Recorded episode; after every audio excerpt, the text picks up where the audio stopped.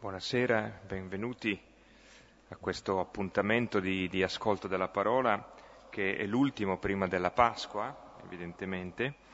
E saremo eh, nella, nel, nel, cuore diciamo, dei giorni seguenti la Pasqua nel lunedì prossimo e quindi non faremo lunedì dell'angelo l'incontro, che riprendono invece eh, il 2 maggio, lunedì 2 maggio e, e il mese di maggio poi sarà in, intero. Per quello che riguarda il triduo pasquale in questa chiesa di San Fedele, ehm, il giovedì santo, 21 aprile, la messa è alle 19, messa in cena domini qui alle 19 mentre il venerdì santo l'invito è a convergere nella parrocchia vicina di San Carlo al Corso, sempre alle 19, per l'azione liturgica della, del venerdì e l'ascolto della passione. Sabato 23, la veglia pasquale, eh, la comunità di San Fedele converge in Duomo insieme all'arcivescovo alle ore 21, mentre poi il giorno di Pasqua le, le celebrazioni sono come quelle della domenica, vale a dire alle 11 e alle 19. Mentre lunedì dell'angelo la chiesa rimane per tutto il giorno chiusa per altre attività che chiamano i gesuiti fuori della, della comunità.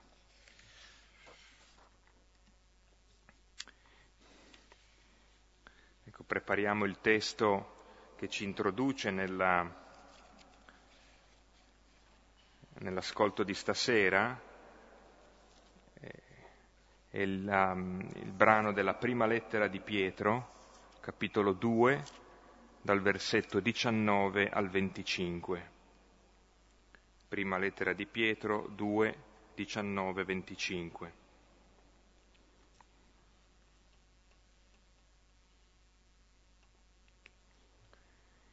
Quella parte della lettera nella quale eh, Pietro si rivolge a coloro che eh, sono servi e fanno, eh, si occupano di servire come mestiere, come parte integrante della loro vita. E a queste persone eh, Pietro indica come eh, modello e come tracce da seguire il Cristo fatto servo,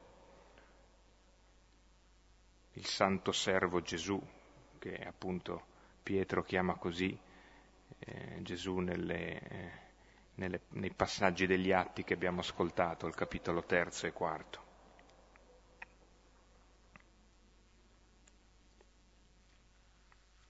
Nel nome del Padre e del Figlio e dello Spirito Santo. Amen. È una grazia per chi conosce Dio subire afflizioni soffrendo ingiustamente. Che gloria sarebbe, infatti, sopportare il castigo se avete mancato, ma se facendo il bene sopporterete con pazienza la sofferenza, ciò sarà gradito davanti a Dio. A questo, infatti, siete stati chiamati, poiché anche Cristo patì per voi, lasciandovi un esempio perché ne seguiate le orme. Egli non commise peccato e non si trovò inganno sulla sua bocca. Oltraggiato non rispondeva con oltraggi e soffrendo non minacciava vendetta, ma rimetteva la sua causa a colui che giudica con giustizia. Egli portò i nostri peccati nel suo corpo sul legno della croce, perché non vivendo più per il peccato, vivessimo per la giustizia. Dalle sue piaghe siete stati guariti. Eravate erranti come pecore, ma ora siete tornati al pastore e guardiano delle vostre anime. Gloria al Padre, al Figlio e allo Spirito Santo. Come era nel principio, ora e sempre, nei secoli dei secoli. Amen. Ecco, questa sera facciamo un intervallo negli Atti degli Apostoli per capire meglio quello che stiamo leggendo. È appena avvenuta la prima persecuzione degli Apostoli e hanno avuto di nuovo il dono dello Spirito e vedremo la volta prossima che li mettono in prigione due volte di file e poi eh, li flagellano. E allora pensavo un pochino questa sera di far penetrare in questo mistero della croce di Gesù, che i discepoli hanno capito anche loro un po' alla volta, e il Gesù risorto non faceva altro che spiegare il senso della croce, perché è con la croce che ci ha salvato. E circa la croce dimenticate i film che avete visto eventualmente sulla croce, come ci risulta dai Vangeli la croce è lo spettacolo di Dio, si vede Dio faccia a faccia. Quel Dio che nessuno mai ha visto, lì lo vediamo. Quindi questa sera vediamo Dio, ecco, un Dio che nessuno mai avrebbe immaginato, quel Dio che Paolo, grande teologo, definisce così, io ritenni di non sapere altro in mezzo a voi se non Gesù Cristo e questi crocifisso. E la croce è lo svelamento di Dio. E Luca, come vedremo, eh, narra la crocifissione proprio come lo spettacolo in cui Dio si esibisce e si mostra nudo sulla croce, nella sua essenza di Dio. E prima di leggere il testo ancora una cosa. Luca ha due problemi particolari che abbiamo anche noi a riguardo di Gesù. Il primo che anche lui non l'ha visto. Quindi si chiede cosa vuol dire che Gesù è morto per me e che Gesù mi ha salvato. Questo è il primo problema. Il secondo, beh, sa, è già morto ormai da 30-40 anni, il mondo va avanti come prima, i potenti ancora fanno ingiustizia, i giusti ancora soffrono, noi stessi abbiamo persecuzioni, ma che salvezza ha portato Gesù? Se tutto è come prima. E allora affronta il tema proprio cosa vuol dire che lui è morto per me e qual è la salvezza che ci ha portato. E lo fa con molta acutezza in un testo mirabile che adesso leggiamo e poi cercheremo di lasciar parlare così al nostro cuore. E lo comprenderemo forse meglio di quando l'abbiamo fatto più o meno l'anno scorso. E sarebbe un testo da leggere ogni giorno questo. Si vede Dio faccia a faccia qui, quindi Siamo al capitolo 23 del Vangelo di Luca, dal versetto 32 al 49. E aggiungo un'altra cosa, intanto che cercate, e, è pura contemplazione leggere questo testo, lasciare che ogni parola entri. E vi accorgerete quanto è ricca ogni parola, non c'è una sbavatura, uno spreco di parole o di vocaboli.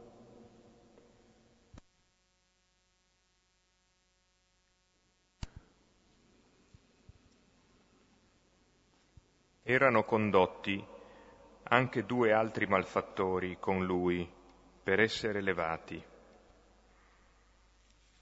E quando giunsero sul luogo chiamato cranio, là crocifissero lui e i malfattori, l'uno a destra e l'altro a sinistra.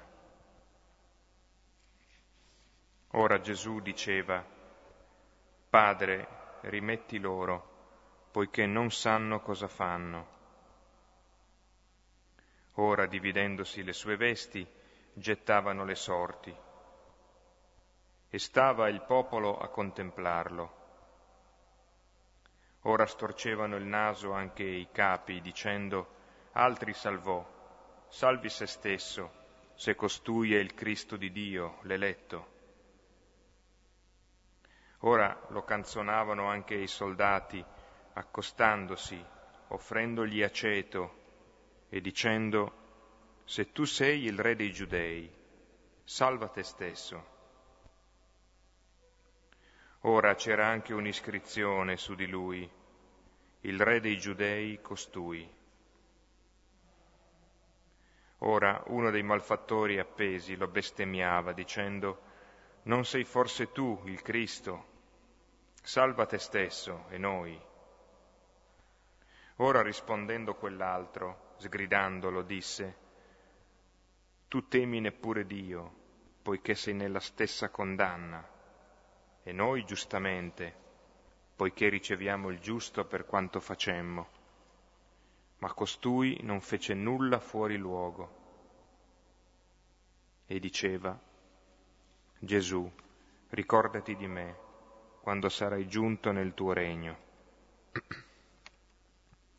e gli disse, Amen ti dico, oggi con me sarai nel paradiso.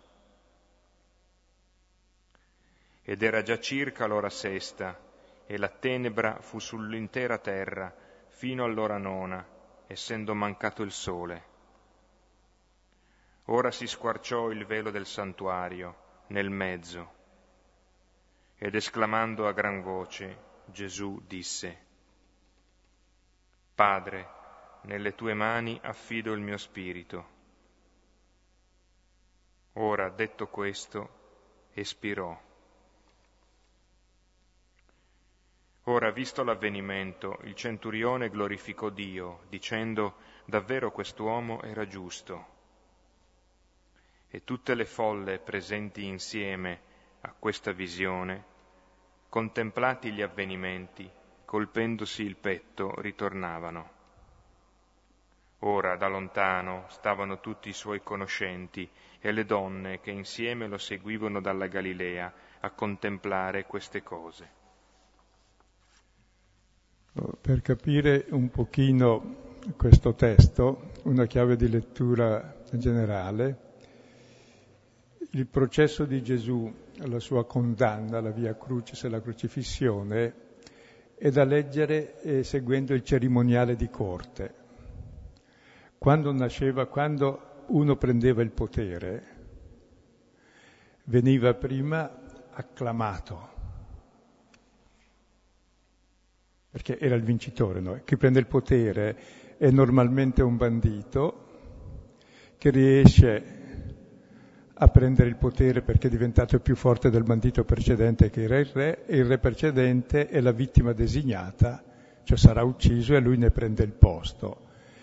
E allora prima c'è l'acclamazione, entra nella città con le sue truppe, Gesù è entrato con le sue truppe, i suoi apostoli no, erano fuggiti, è entrato da solo, Pietro che lo seguiva da lontano. Sembra tutta una, una burla. Poi nel processo è lui che giudica Pilato e i sommi sacerdoti e poi viene acclamato dal popolo, crucifiggilo. L'acclamazione crucifiggilo. Poi c'è l'editto che lo proclama re e la condanna a morte. Poi c'è il corteo trionfale che attraversa la città e qui lo prendiamo dal corteo trionfale, attraversa la città per andare al patibolo e lì è intronizzato con la sua corte. Il suo trono è la croce, la sua corte sono i due malfattori e poi dal trono pronuncia il giudizio, perché fa il corteo con tutti i suoi nemici dietro che ucciderà. E sul Calvario uccide l'inimicizia, uccide il male, uccide la morte. E allora vedremo che praticamente ciò che sembra una burla è la realtà, è come il carnevale, no? che ci sono tutti i travestimenti costanti. E poi il, il procedimento che usa Mar, eh, Luca, scusate, siccome allora non c'era il cinema, non c'era la luce, i fratelli Lumiere e altre cose, allora lo chiamavano teatro e lui chiama teatro, Dio fa teatro qui, alla fine quando usa la parola davanti a questa teoria vuol dire teatro, è Dio che si fa vedere. E il teatro, tutti partecipavano al teatro ed erano coinvolti e dovevano poi pronunciarsi per chi stavano ridere quando bisognava ridere, piangere cosa bisognava piangere, se no ti bastonavano perché tu piangessi, insomma. Cioè, tu sei coinvolto nella scena. Luca però più che teatrale, è più teatro Giovanni che ha grandi dialoghi e poche scene, Luca invece ha tutte scene costanti molto mosse, è più un film, come vedremo dal testo. E allora vediamo questo film, è chiamato di fatti pittore. E la parola dominante è contemplare, vedere, contemplare, vedere, contemplare, vedere. La prima parte del Vangelo di Luca è ascoltare, la parola di verità che è una logoterapia, aggiusta i nostri concetti sbagliati, poi quando hai i concetti giusti vedi anche la realtà, sei illuminato. E qui siamo chiamati a vedere la realtà in questo capovolgimento tipico del carnevale che si faceva più o meno in quell'epoca anche, è una festa di primavera. E la sorpresa di questo carnevale c'è Dio che si fa vedere com'è mentre noi pensiamo che sia un maledetto, un bestemmiatore, un delinquente. E c'è la salvezza dove sembra che ci sia la perdizione. Vediamolo allora.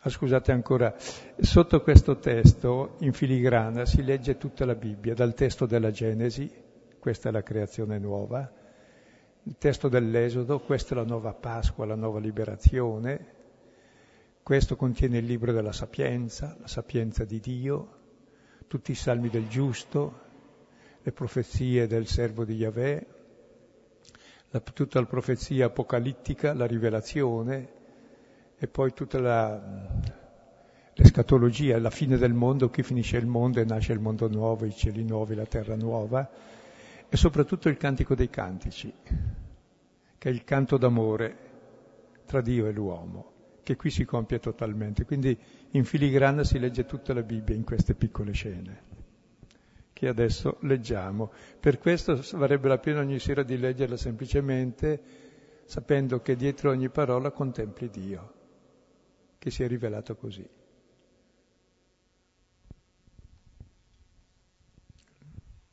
Erano condotti anche due altri malfattori con lui per essere levati e quando giunsero sul luogo chiamato cranio, là crocifissero lui e i malfattori, l'uno a destra e l'altro a sinistra.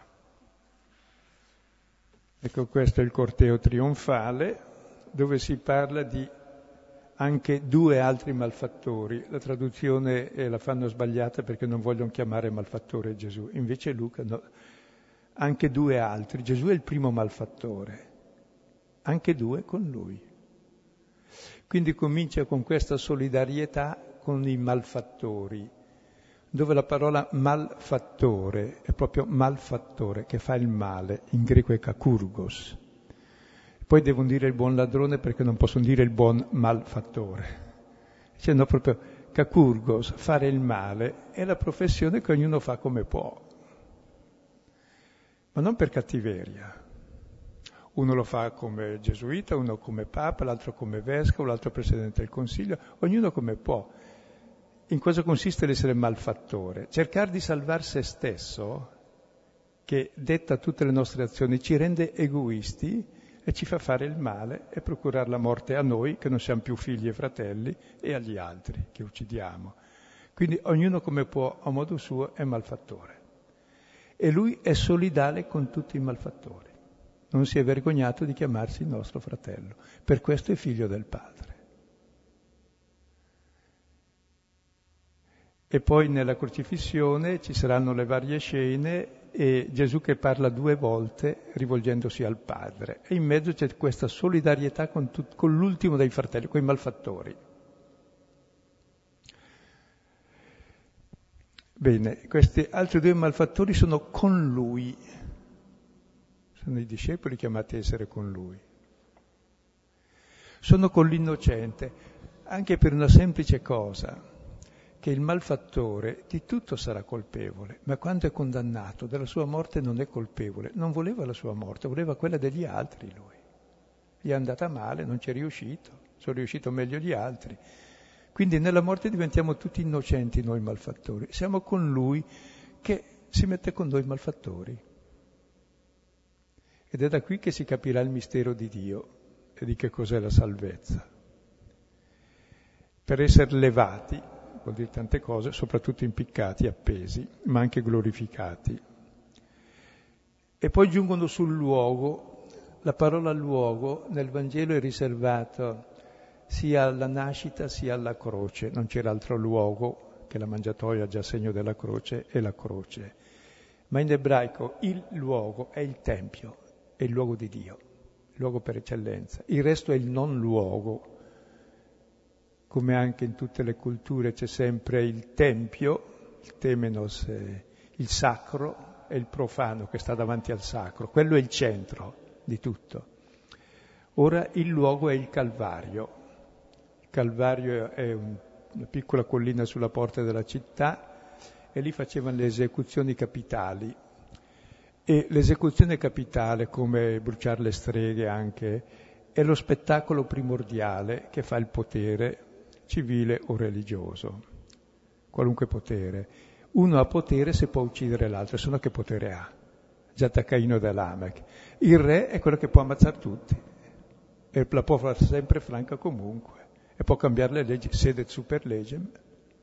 Speriamo che sia scomodo qualche volta perché c'è la spada in mano o la legge anche.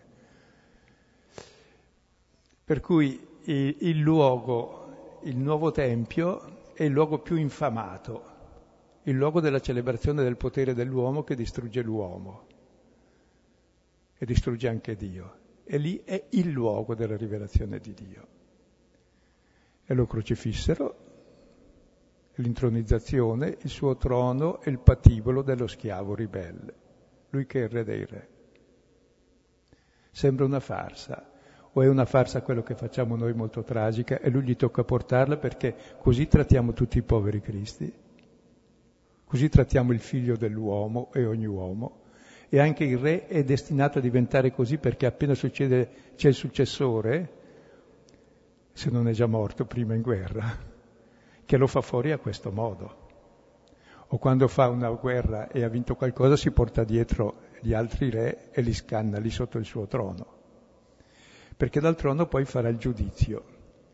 Ah, e poi la sua corte, uno a destra, l'altro a sinistra compagni di Gesù, siamo noi. Siamo tutti i suoi compagni. Questi due rappresentano noi. Tutta l'umanità fatta dai malfattori sono la sua corte regale.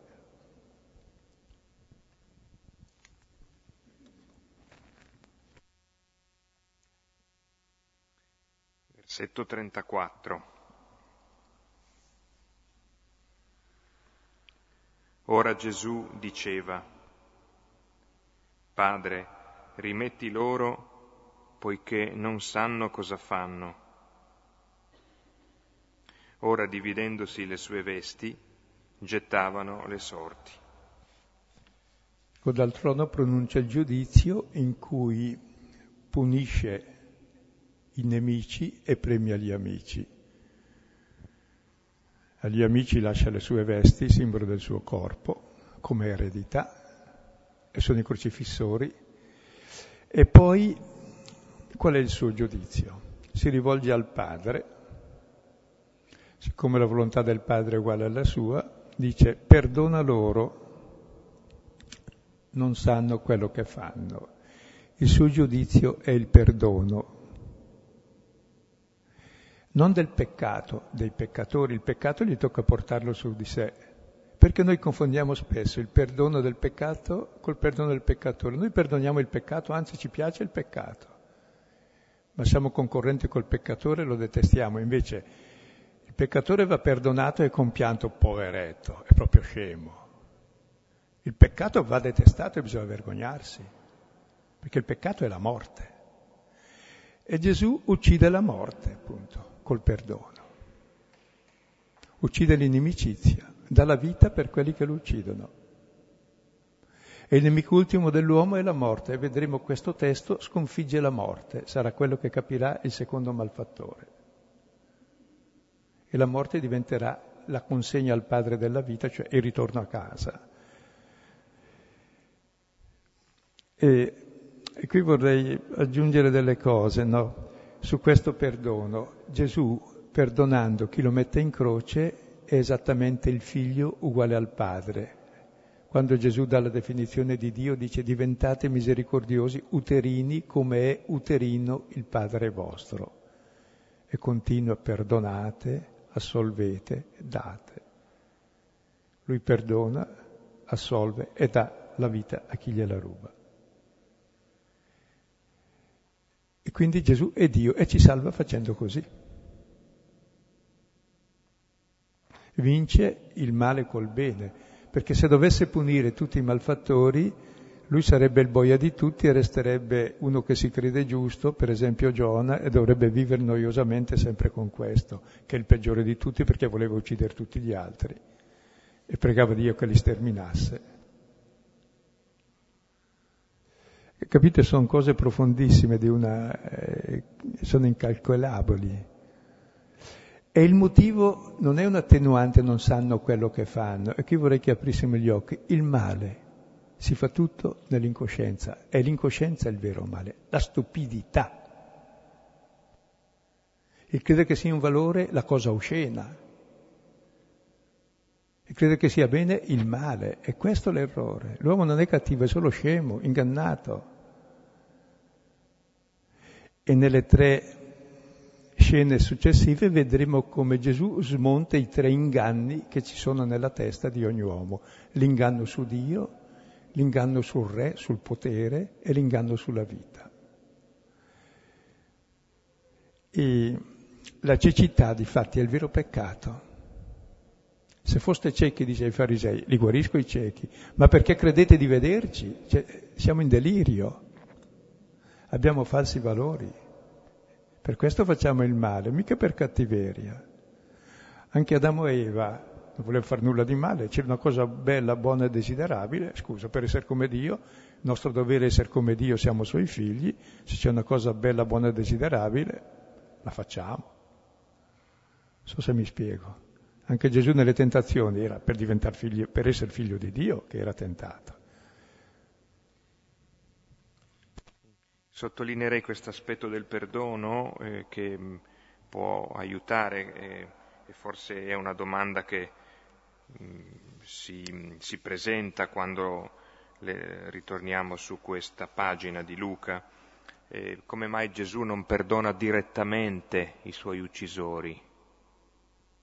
Perché non eh, l'ha fatto con tanti, l'ha fatto con la donna adultera, l'ha fatto con eh, altri che guariva e a cui rimetteva direttamente il peccato. Allora perché non lo fa con i suoi assassini? E credo che eh, allora l'insistenza che veniva appena richiamata sull'incoscienza, sulla cecità, che ci dà la chiave di questa impossibilità. Cioè, Gesù non è, è, è impossibilitato a offrire un perdono diretto a chi non ha coscienza di quello che sta combinando. E neanche Gesù può fare, eh, come dire, sostituirsi alla consapevolezza che non c'è. E allora può semplicemente, eh, prima ancora di affidare se stesso, che farà, affidare alla misericordia del Padre quelli che lo stanno uccidendo, perché non c'è questa coscienza non c'è nessuna riconciliazione là dove non c'è la consapevolezza del, del peccato e del male compiuto. E la consapevolezza verrà data dalle tre scene successive, dove si smontano i falsi valori che ci rendono incoscienti, perché uno è incosciente per i falsi valori che ha dentro. Allora vediamo le tre scene che corrispondono alle tre tentazioni di Gesù che ha avuto, quella del pane, la vita, quella del potere, i regni e quella di Dio, d'aver Dio in tasca. E qui sono capovolte, prima comincia con Dio e vediamo. E stava, e stava il popolo a contemplarlo. Ora storcevano il naso anche i capi, dicendo, altri salvò, salvi se stesso, se costui è il Cristo di Dio, l'eletto. Ora lo canzonavano anche i soldati, accostandosi, offrendogli aceto e dicendo, se tu sei il re dei giudei, salva te stesso.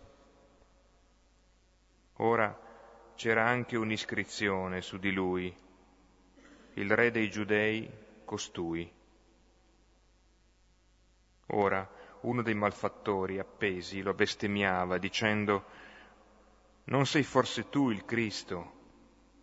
Salva te stesso e noi. Ecco, sono tre scene dove c'è il ritornello ossessivo salva te stesso, salva te stesso, salva te stesso e noi. Il movente di ogni azione nostra è salvare la pelle. Il principio di tutta la cultura è salvarci dalla malattia, dagli imprevisti, dalla morte, sapendo che tutta la macchina è una, è, tutta la cultura è una macchina di mortalità, diceva uno, Savater. Ed è vero, sapendo che però siamo sconfitti perché l'uomo sa di essere mortale. Però questo voler salvare se stesso cosa fa? Dice, l'importante è che salvi me stesso. Cosa serve per salvare me stesso?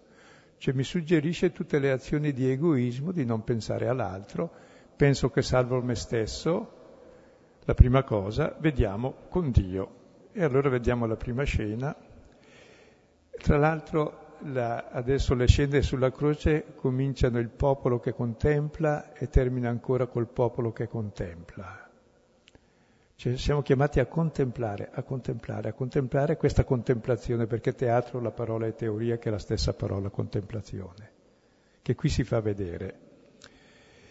Dal punto di vista, i capi sono i capi religiosi, torcono il naso e dicono altri salvò, salvi se stesso, sei il Cristo di Dio, l'eletto.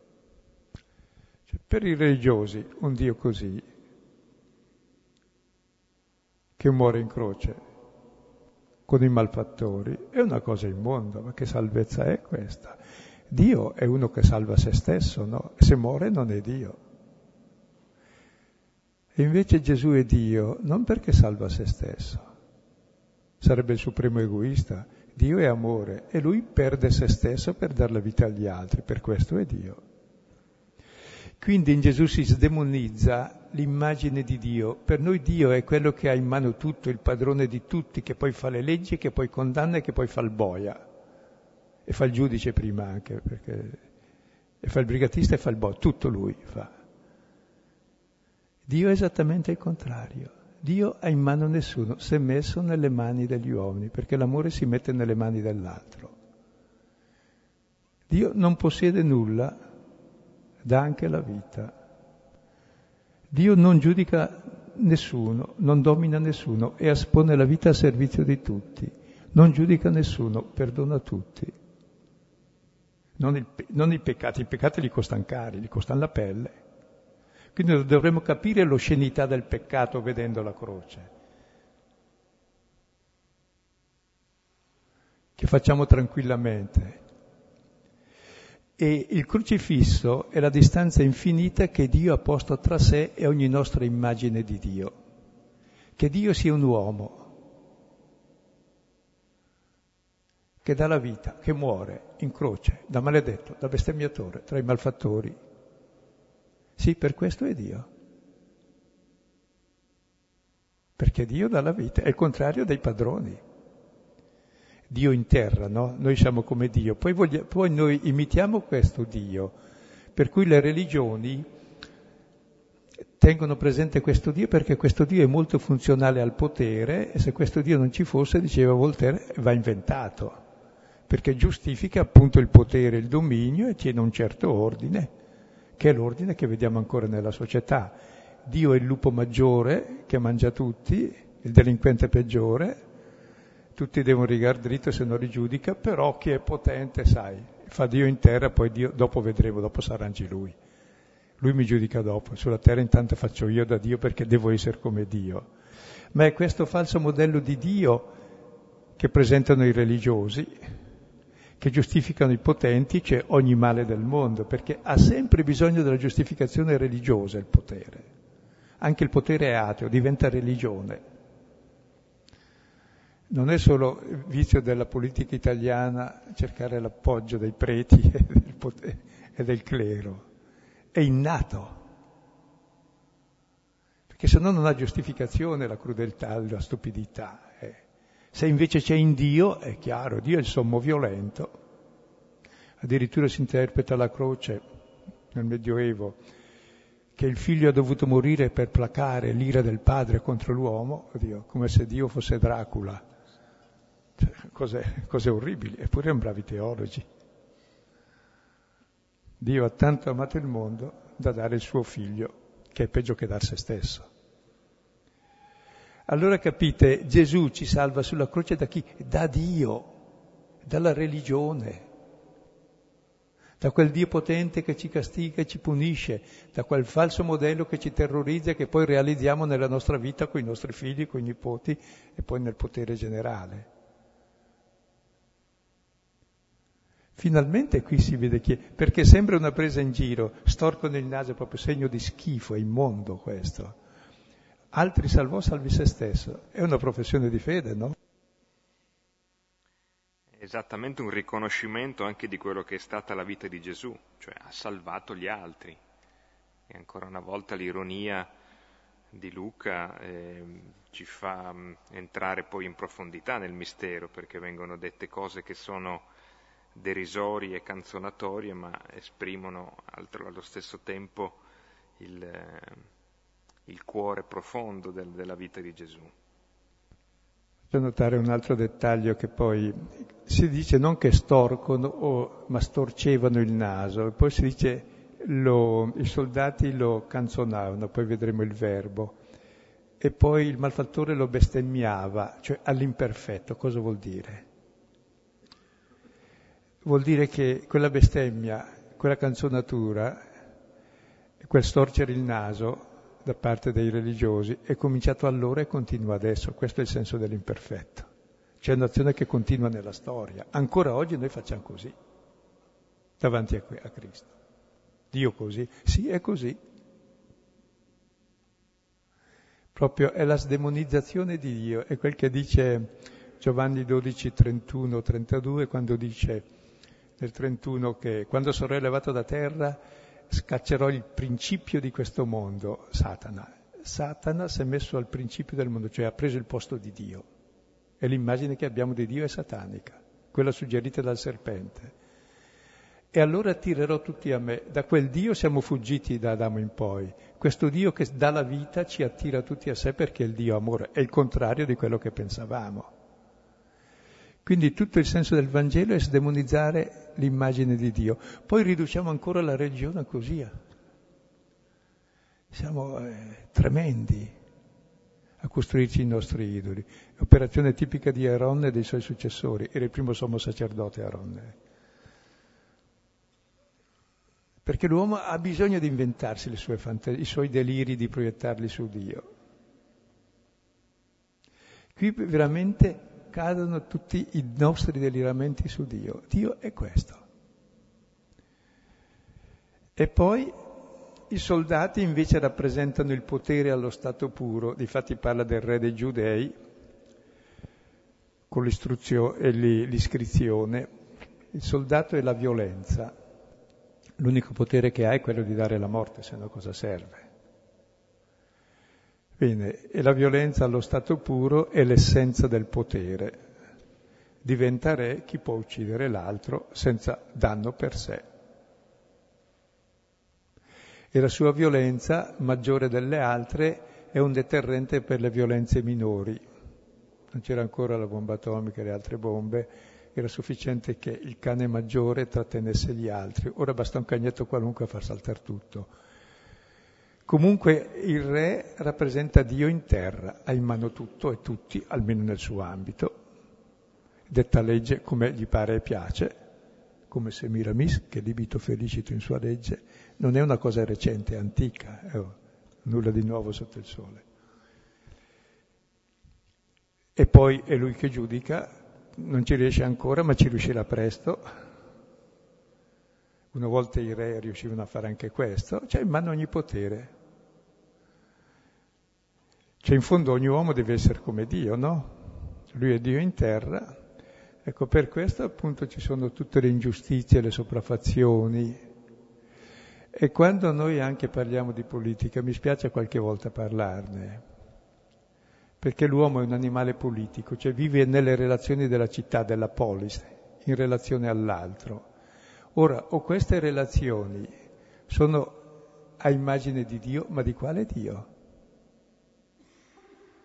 Se sono all'immagine di quel Dio che i capi delle religioni presentano, questo è l'antidio, è idolatria. Il potere è vera idolatria, è il culto di se stesso, è l'imbecillità assoluta, cosa si crede di essere? Mica è diverso dagli altri, non se si crede diverso allora è scemo perché gli altri sono normali. Io mi sento normale e non sono re né Presidente del Consiglio né della Repubblica né, né Papa, né... mi sento normale. Se loro si credono diversi mi preoccupo per loro, chiunque sia, non so se è chiaro. Eppure come proiettiamo su Dio i nostri deliri, così eleggiamo quelle persone che rappresentano i nostri deliri, per ignoranza. Ma l'ignoranza dovrebbe cessare qui, non sanno quello che fanno, ma sulla croce. Eh, se poi guardi i poveri cristi, vedi quel che avviene al mondo. Allora apri gli occhi. Se non li apri cambia mestiere. Qui ci sarebbero molte cose da dire. Qualcosa ha detto anche il cardinale ieri, che ci ha fatto eco a quel che abbiamo detto lunedì scorso. C'è una, mm, effettivamente una, un, un, confronto aperto con, con, un certo modo di intendere il potere. È interessante che qui eh, eh, Gesù non, non, non, fugge più nel processo e nella, nella condanna e poi nel titolo eh, che lo chiama re, poi lo vedremo tra un momento anche quando uno dei malfattori lo, eh, gli parla di un regno, che cosa ha visto quello lì del regno di Gesù, ma eh, Gesù non scappa più, eh, come in Giovanni il capitolo sesto, quando la gente vuole venire per farlo re, dopo che eh, c'è stata la moltiplicazione dei pani, perché l'unico modo è questo di, eh, di vivere una regalità che è eh, decisamente nel, nella giusta immagine di un Dio e di un re che è re in quanto dà la vita per i suoi sudditi. E quindi questo mi sembra un punto veramente che, che capovolge no? proprio le nostre logiche, eh, che sono sempre quelle, che poi appunto alla luce di quell'imperfetto in cui noi continuiamo a storcere il naso, continuiamo a canzonare, perché non, non lo accogliamo questa modalità. Eh, si citava un attimo fa il cardinale nella sua omelia della domenica delle palme, ma ci ricordavamo stamane di, una, di un altro vescovo, un altro cardinale che si chiamava Elder Camara, che eh, anche lui esercitava un'autorevolezza e quindi in questo senso un potere che era al servizio della sua gente, e allora eh, era solito, con una buona dose di autoironia, eh, scherzare su di sé e sui suoi numerosi guai e, e diceva, ma se io mi metto a dare da mangiare ai poveri, tutti mi dicono che sono un santo. Se invece mi chiedo perché i poveri non hanno da mangiare, allora divento un comunista. E, allora è, è, un modo no? di, di, di vivere la responsabilità e il, eh, il, potere che è nella linea del servizio. Eh, a me quello che fa vergogna come credente è che i nostri vescovi mediamente non, non si squassano molto. Cioè finché la religione resta in sacrestia per non pagare l'ICI e avere dei piccoli vantaggi va bene tutto. Eh no, eh. Cioè dobbiamo essere corretti. Ringraziamo Dio che ci sono dei vescovi corretti e bravi, fossero tutti. Ma questo non è far politica, è semplicemente salvare l'intelligenza e l'umanità dell'uomo che è il primo dovere, se no non siamo neanche umani, quindi tantomeno cristiani. Che abbiamo già avuto esperienze del nazismo e del fascismo, bravissimi tutti i cristiani che li facevano. Non potevamo farlo con i comunisti, grazie a Dio, perché ci perseguitavano, meno male. Era meglio essere perseguitati anche di qui piuttosto che far così. E allora, vabbè, andiamo avanti, allora e alla terza. La croce mi salva da Dio. Beh, bella cosa. Dio è il contrario di quel che pensavo, sto un po' più tranquillo.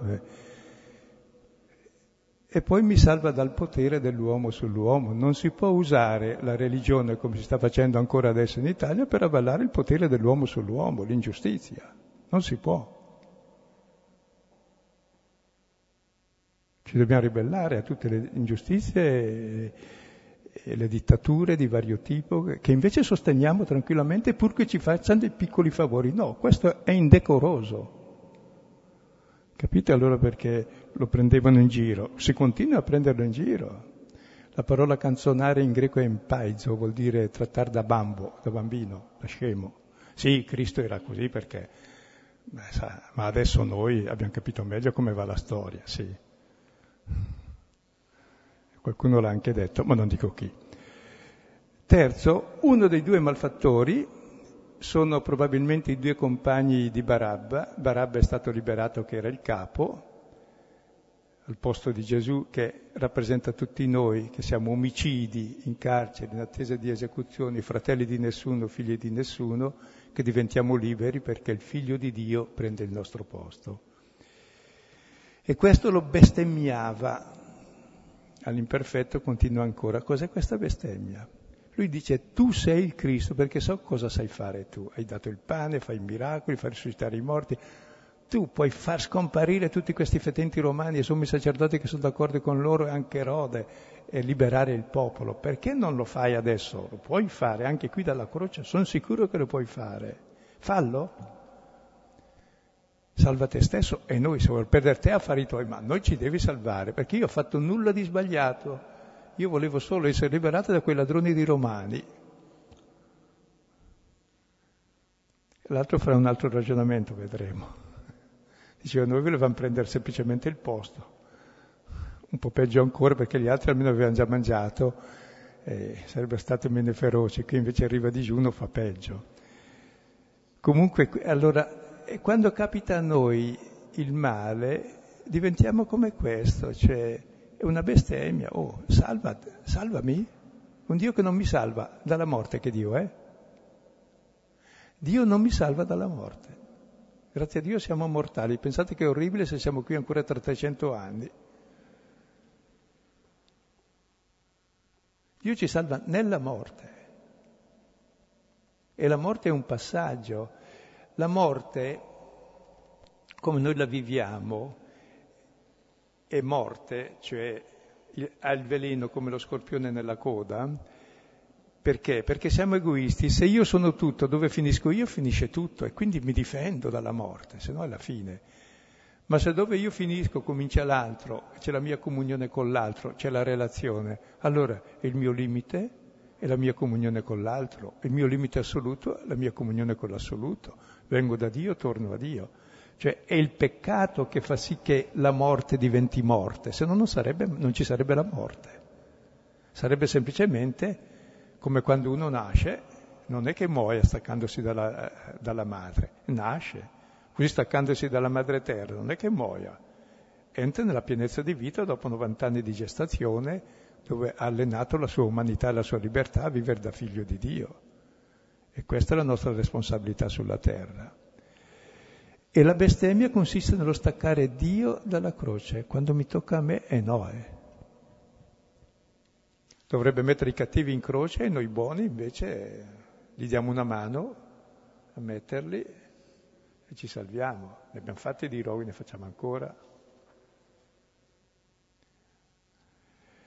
Ecco, queste sono le tre interpretazioni sbagliate e allora la croce sdemonizza la nostra immagine di Dio, la nostra immagine di uomo e di potere e di relazioni con gli altri e la nostra immagine di relazione con la vita e con la morte. E adesso vediamo il risultato nell'altro malfattore.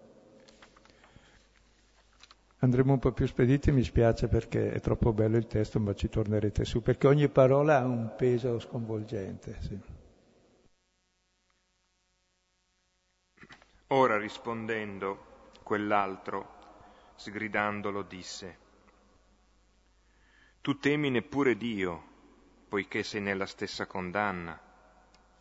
E noi giustamente, perché riceviamo il giusto per quanto facemmo, ma costui non fece nulla fuori luogo. E diceva, Gesù, ricordati di me quando sarai giunto nel tuo regno. Facciamo molto brevemente. Questo è per sé il culmine del Vangelo di Luca che risponde alla domanda come mai è morto per me se io non c'ero? Lo dice l'altro malfattore. I due malfattori non sono in realtà due, sì sono due, però noi siamo il primo chiamati a diventare il secondo. Anche nelle parabole c'è sempre due personaggi. Siamo il fariseo chiamato che è la vera prostituta che paga l'amore di Dio, a diventare come la prostituta che lava i piedi di Gesù con le lacrime, eccetera. Quindi, l'altro lo minaccia. Questa è la stessa parola con la quale Gesù minaccia i demoni. Taci, è demoniaco quel che dici. E poi gli dice non temi Dio. È la prima volta e unica volta che Gesù è chiamato Dio da un uomo. Noi abbiamo il diritto a chiamare Dio come malfattori in croce, Dio. E perché Dio? Perché è nella mia stessa condanna. Cosa ha capito di Dio questo? Io sono maledetto, malfattore, appeso alla croce, e lui è qui con me. Lui poteva non essere qui, può salvarsi. Perché è qui? Per essere con me? Allora questo capisce che Dio è amore assoluto, più forte di ogni male, più forte della morte, più forte di ogni maledizione. Lui che si è fatto maledizione e peccato per stare con ogni maledetto e peccatore, portando su di sé il male e il peccato e per stare con noi. E questa definizione condannato alla stessa pena, cioè questa solidarietà di Dio assoluta anche nella morte da maledetto, fa sì che la morte non è più morte, la morte è compagnia di Gesù, di colui che mi ha amato e ha dato se stesso per me. Lui potrebbe non essere lì e invece è lì, per dirmi guarda che si può vivere, si può anche morire. E nella tua morte anche da maledetti incontri uno che ti ama più della propria vita, cioè Dio, perché l'amore è più forte della morte. E qui capisce che è Dio per questo, perché solo l'amore è più forte della morte. Allora Dio è amore e vince la morte allora puoi morire anche in pace. E allora puoi vivere anche in pace, non hai più bisogno di cercare di salvarti a tutti i costi facendo l'egoista, vivendo tutta la vita nell'angoscia della morte, quindi vivendo la morte tutta la vita e producendola per morire da disperato. No, se la mia morte, qualunque sia, anche da maledetto, nella peggior delle ipotesi, è in compagnia del Signore della vita, oh, questo mi, mi fa godere la vita in pienezza allora posso vivere, amare, dare, perdonare, gioire di tutto. Perché se uno eh, sa che in fondo alla fine della vita perdo tutto, allora che vale la pena di vivere. Se so che alla fine c'è il boia che mi taglia la testa, io non ho voglia di arrivare lì. Allora perché vivi che ci arrivi? Ti ammazzi prima? Se invece so che il punto d'arrivo della mia vita è la compagnia di questo amore più forte della morte, allora vale la pena di vivere già ora bene, perché quello è quello che ha fatto cielo e terra. È il mio fratello, figlio dello stesso padre, è uguale al padre e chiama anche a me a vivere questa vita in pienezza ora. Capisci che è sdemonizzata allora e la vita e la morte. Possiamo vivere privi dell'affanno della paura della morte, godendo la vita, senza l'egoismo, vivendo appunto nella capacità di amare, perdonare e dare la vita, che non vuol dire perderla, vuol dire moltiplicarla proprio, vincendo il bene col male. E dice, noi giustamente siamo qui perché volevamo mettere gli altri, ma eh, gli altri erano più forti, hanno vinto loro, ma facevano lo stesso gioco. Quindi questo qui capisce la falsità del gioco che loro facevano, anche la falsa immagine di Dio, che è quello che giustifica tutto il gioco dei potenti, invece no, giustifica il gioco di questi, giustifica, lo porta su di sé e sta con loro dicendo vedete che giocate lo stesso gioco dei potenti e di quel Dio tremendo. E Dio non è così, i potenti sono poveri fessi, e voi pure che ci siete cascati, ma non preoccupatevi. Cioè, noi giustamente, questo è fatto nulla fuori luogo. Eh il luogo è sinonimo di Dio, Tempio.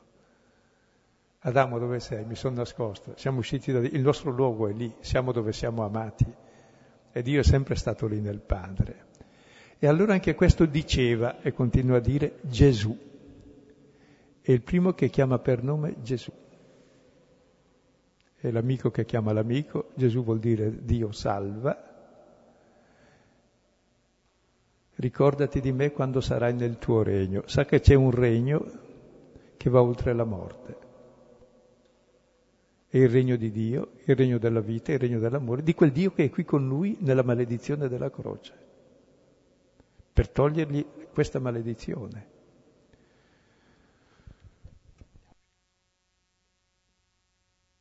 E gli disse, Amen ti dico, oggi con me sarai nel paradiso. Ed era già circa l'ora sesta, e la tenebra fu sull'intera terra fino all'ora nona, essendo mancato il sole. Ora si squarciò il velo del santuario nel mezzo. Ed esclamando a gran voce Gesù disse, Padre, nelle tue mani affido il mio spirito. Ora detto questo, espirò. Ora, visto l'avvenimento, il centurione glorificò Dio, dicendo, Davvero quest'uomo era giusto e tutte le folle presenti insieme a questa visione, contemplati gli avvenimenti, colpendosi il petto, ritornavano. Ora da lontano stavano tutti i suoi conoscenti e le donne che insieme lo seguivano dalla Galilea a contemplare queste cose. Ecco la risposta di Gesù. E dice Amen Amen è quando parla Dio in prima persona, il profeta dice parole di Dio, Dio dice Amen, in verità. Oggi, nel Vangelo di Luca ci sono sette oggi oppure otto, dipende se quel battesimo, dipende dai testi. Oggi, e questo è l'ultimo oggi. E quest'oggi, che è oggi, ha un futuro, sarai. È un oggi senza fine, perché per Luca tutta la storia ha solo due giorni. Il primo giorno è della creazione di Adamo che è fuggito da Dio, a Gesù che ritorna al Padre, ci tornerà tra un momento, oggi stesso, questo momento, e l'oggi che sarà è quello che viene subito dopo e lo vedremo, è il secondo giorno che è il ritorno di ogni uomo a quest'oggi di Gesù. Cioè rendendoci attuali alla croce, al suo amore, noi entriamo nell'oggi eterno di Dio, cioè ritorniamo al Padre, cioè cessa l'inganno che ci separava da Lui. Allora, oggi con me, questo complemento di compagnia la parola più forte, i discepoli, gli apostoli sono fatti per essere con Lui, con Lui noi siamo noi stessi, l'uomo è relazione e anche Dio. Con il Figlio siamo figli, entriamo insieme alla Trinità, abbiamo la vita di Dio e siamo fratelli di tutti, con me. Sarai nel paradiso, che è il giardino dell'infanzia, parola rarissima persiana, usata tre volte solo in tutto il Nuovo Testamento, che è il grande desiderio dell'uomo ritornare alle origini. Sì, qui siamo bene, è il mondo nuovo, quando? Oggi. Quando tu hai capito che Dio è lì presente, condannato come te, alla stessa morte, alla stessa pena, io giustamente tutto sommato. E lui no, perché? Perché vuole stare con me. E il paradiso è questo. Quest'amore è più forte di ogni male, per cui sono liberato dall'inganno su Dio, sul potere, anche sulla vita e sulla morte, e vivo oggi la pienezza d'amore. E difatti è l'ora sesta, mezzogiorno, e c'è la tenebra. La tenebra si oscura il sole di mezzogiorno, vuol dire la fine del mondo. Qui finisce il mondo vecchio. Il mondo preoccupato di salvare se stesso, il mondo dell'egoismo, il mondo della falsa immagine di Dio, della falsa immagine d'uomo e della falsa immagine di vita e di morte. Ma per chi finisce? Per chi guarda e capisce. Per questo il cristiano è uno che davvero è già morto con Cristo, risorto e seduto alla destra del Padre nella gloria, se ha capito qualcosa. E vive già da uomo nuovo. Se no semplicemente una religione in più come tante le altre, in cui magari Dio viene poi dipinto allo stesso modo come dagli altri, anche da certe radio. Ecco, questa tenebra fino all'ora nona impiega tre ore a morire il vecchio e tre ore a nascere il nuovo. Non me ne intendo bene di parto, ma sono le doglie del parto, perché la scena successiva è una scena di nascita. Si squarcia, come nel battesimo si squarciò il cielo, qui si squarcia il velo del Tempio che nascondeva Dio. Dio non è più di là, è ormai di qua, è uscito, viene alla luce. Non del santuario ma del santo dei santi, squarciato nel mezzo. E a gran voce, è la voce del Dio creatore, della nuova creazione. E negli altri Vangeli è un grido, addirittura il grido del, del bimbo che nasce, la vita nuova, con gran voce dice Padre, nelle tue mani affido la mia vita. Quindi non c'è più la morte, ma la morte è inspirare, ricevere il respiro, la vita, e espirare. Se non espiri scoppi, muori. Difatti l'egoista è già morto, non respira più. Perché la vita è dono e abbandono. Se tu vuoi trattenerla ti sfugge. Mentre questo qui proprio è, si dice espirò, che non vuol dire espirò, è diventato dopo il significato di morte, vuol dire proprio espirare finalmente si respira, perché puoi respirare se prima espiri, se no è soffochi. Noi siamo lì che tratteniamo il respiro e siamo già morti per non morire. Qui finalmente possiamo respirare e espirare, perché l'espirare non è la morte, ma l'affidare, l'entrare nella vita del Padre, è la vita stessa del Padre, insomma, che amore dato e ricevuto, e questo è il respiro di Dio, e questa è la nostra vita. E allora è la nascita di Dio sulla terra. Dio che è finalmente tutto in tutti, quelli che hanno capito che Dio è così. E questo cambia le nostre relazioni con Dio, non è più una religione il cristianesimo, è la libertà dei figli. Cambia la nostra relazione con gli altri, non è più di dominio e di potere, non cerchiamo i regni della terra, neanche l'otto per mille dei regni della terra, neanche gli sconti, neanche i favori per le nostre scuole cattoliche più che per quelle musulmane. Chiediamo un'altra cosa. Perché quelli lì sono tutti di Satana, questi sistemi, questi trucchi, sono tutte bestemmie. Gli chiediamo semplicemente di uscire dall'idolatria, di cambiare la nostra immagine di Dio, di uomo, di vita e di morte, perché moriamo, allora Dio o è un sadico che ci ha creati mortali, oppure aveva un senso. Ed è questo, che è il ritorno a casa. Capite? È sdemonizzata la morte perché Satana governa il mondo mediante la paura della morte che ci rende egoismo. Ebrei 2,4.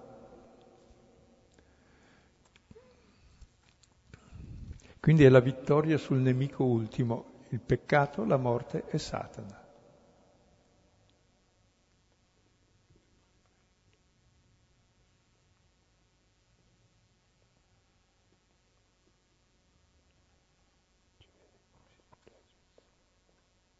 Leggiamo il testo della, di questo passaggio della lettera agli ebrei.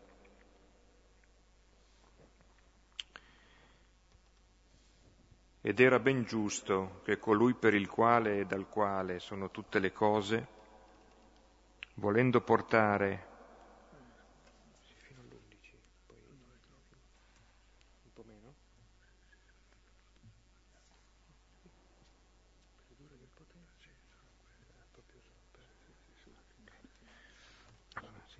abbreviamo la citazione. Poiché dunque i figli, il, versetto 14, sempre del capitolo 2, poiché dunque i figli hanno in comune il sangue e la carne, anch'egli ne è divenuto partecipe, per ridurre all'impotenza mediante la morte colui che della morte ha il potere, cioè il diavolo, e liberare così quelli che per timore della morte erano tenuti in schiavitù per tutta la vita. Ecco, adesso facciamo molto velocemente e non, facciamo, non ci fermiamo dopo. E il finale, ecco, visto l'avvenimento, il centurione glorificò Dio. La, la croce di Gesù è la gloria di Dio perché lì vediamo la gloria di Dio. La gloria di Dio è il suo amore infinito. E lì la vedi tutta. Quel corpo stesso è tutta gloria, è tutto dono d'amore, è il corpo consegnato nelle nostre mani. Ciò che occhio umano mai non vide, né mai entrò in cuore d'uomo, questo ci rivela il crocifisso. Che nessuno dei potenti di questo mondo l'ha potuto conoscere, se no non l'avrebbero crocifisso e lo glorifica dicendo era giusto e io l'ho ucciso. È la sconfitta del suo potere, ma il riconoscere anche che il giusto è ancora quello che porta su di sé l'ingiustizia del potere. E quindi si spiega il problema di Luca e dei cristiani come mai a noi cristiani i potenti ci maltrattano. Vabbè, è normale, non preoccupatevi, testimoniate la gloria e portate avanti la testimonianza di un amore che vince la morte. E se qualcosa è passato nella storia di positivo è venuto da queste persone. E poi si presenta alle folle, tutte, siamo anche noi tra le folle, in questa visione, contemplate gli avvenimenti, cosa fanno? Colpendosi il petto, ritornano. Mentre prima eravamo nell'incoscienza, lo prendevamo in giro, non può essere Dio, ma questo non, non, è, non è il Messia, questo non mi salva. No, finalmente ho capito. Mi colpisco il petto e ritorno. E il ritornare è l'invertire il cammino.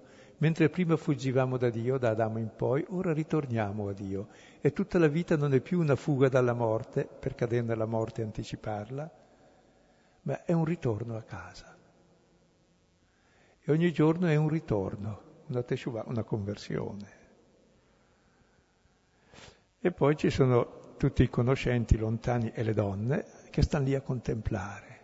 È sempre questo tema di contemplare. Io direi ci lasciamo con questo testo che abbiamo solo sbozzato un poco. Vedete la ricchezza infinita che ha. Tratta di tutti i temi della Bibbia, di tutti i temi principali che noi possiamo conoscere, cioè di Dio, delle relazioni tra gli uomini, della nostra relazione con la vita e con la morte. Non sono piccole cose. Ecco, chiediamo al Signore che ci illumini e ci facciamo gli auguri buona Pasqua e non facciamo stavolta le domande perché fatele direttamente a Lui, gliele già fatte loro. Sono già le nostre domande queste. Come vedete non sono stupide neanche le nostre, sono tutte di questo tipo, le domande che facciamo a Dio. Ecco, cercate di vedere cosa risponde il crocifisso a queste domande, cercherò anch'io di farlo. Perché quando ti capitano poi non ci stai più. Salva te stesso e noi, se tu non vuoi salvare, ma noi sì almeno.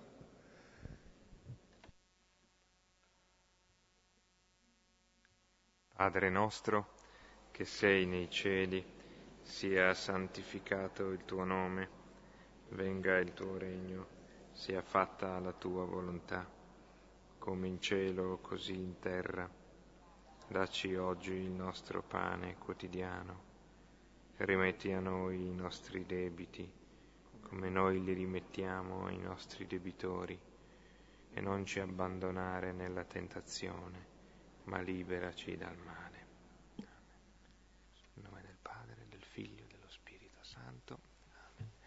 Buona Pasqua, giorni sereni e di consolazione del Signore. Buona.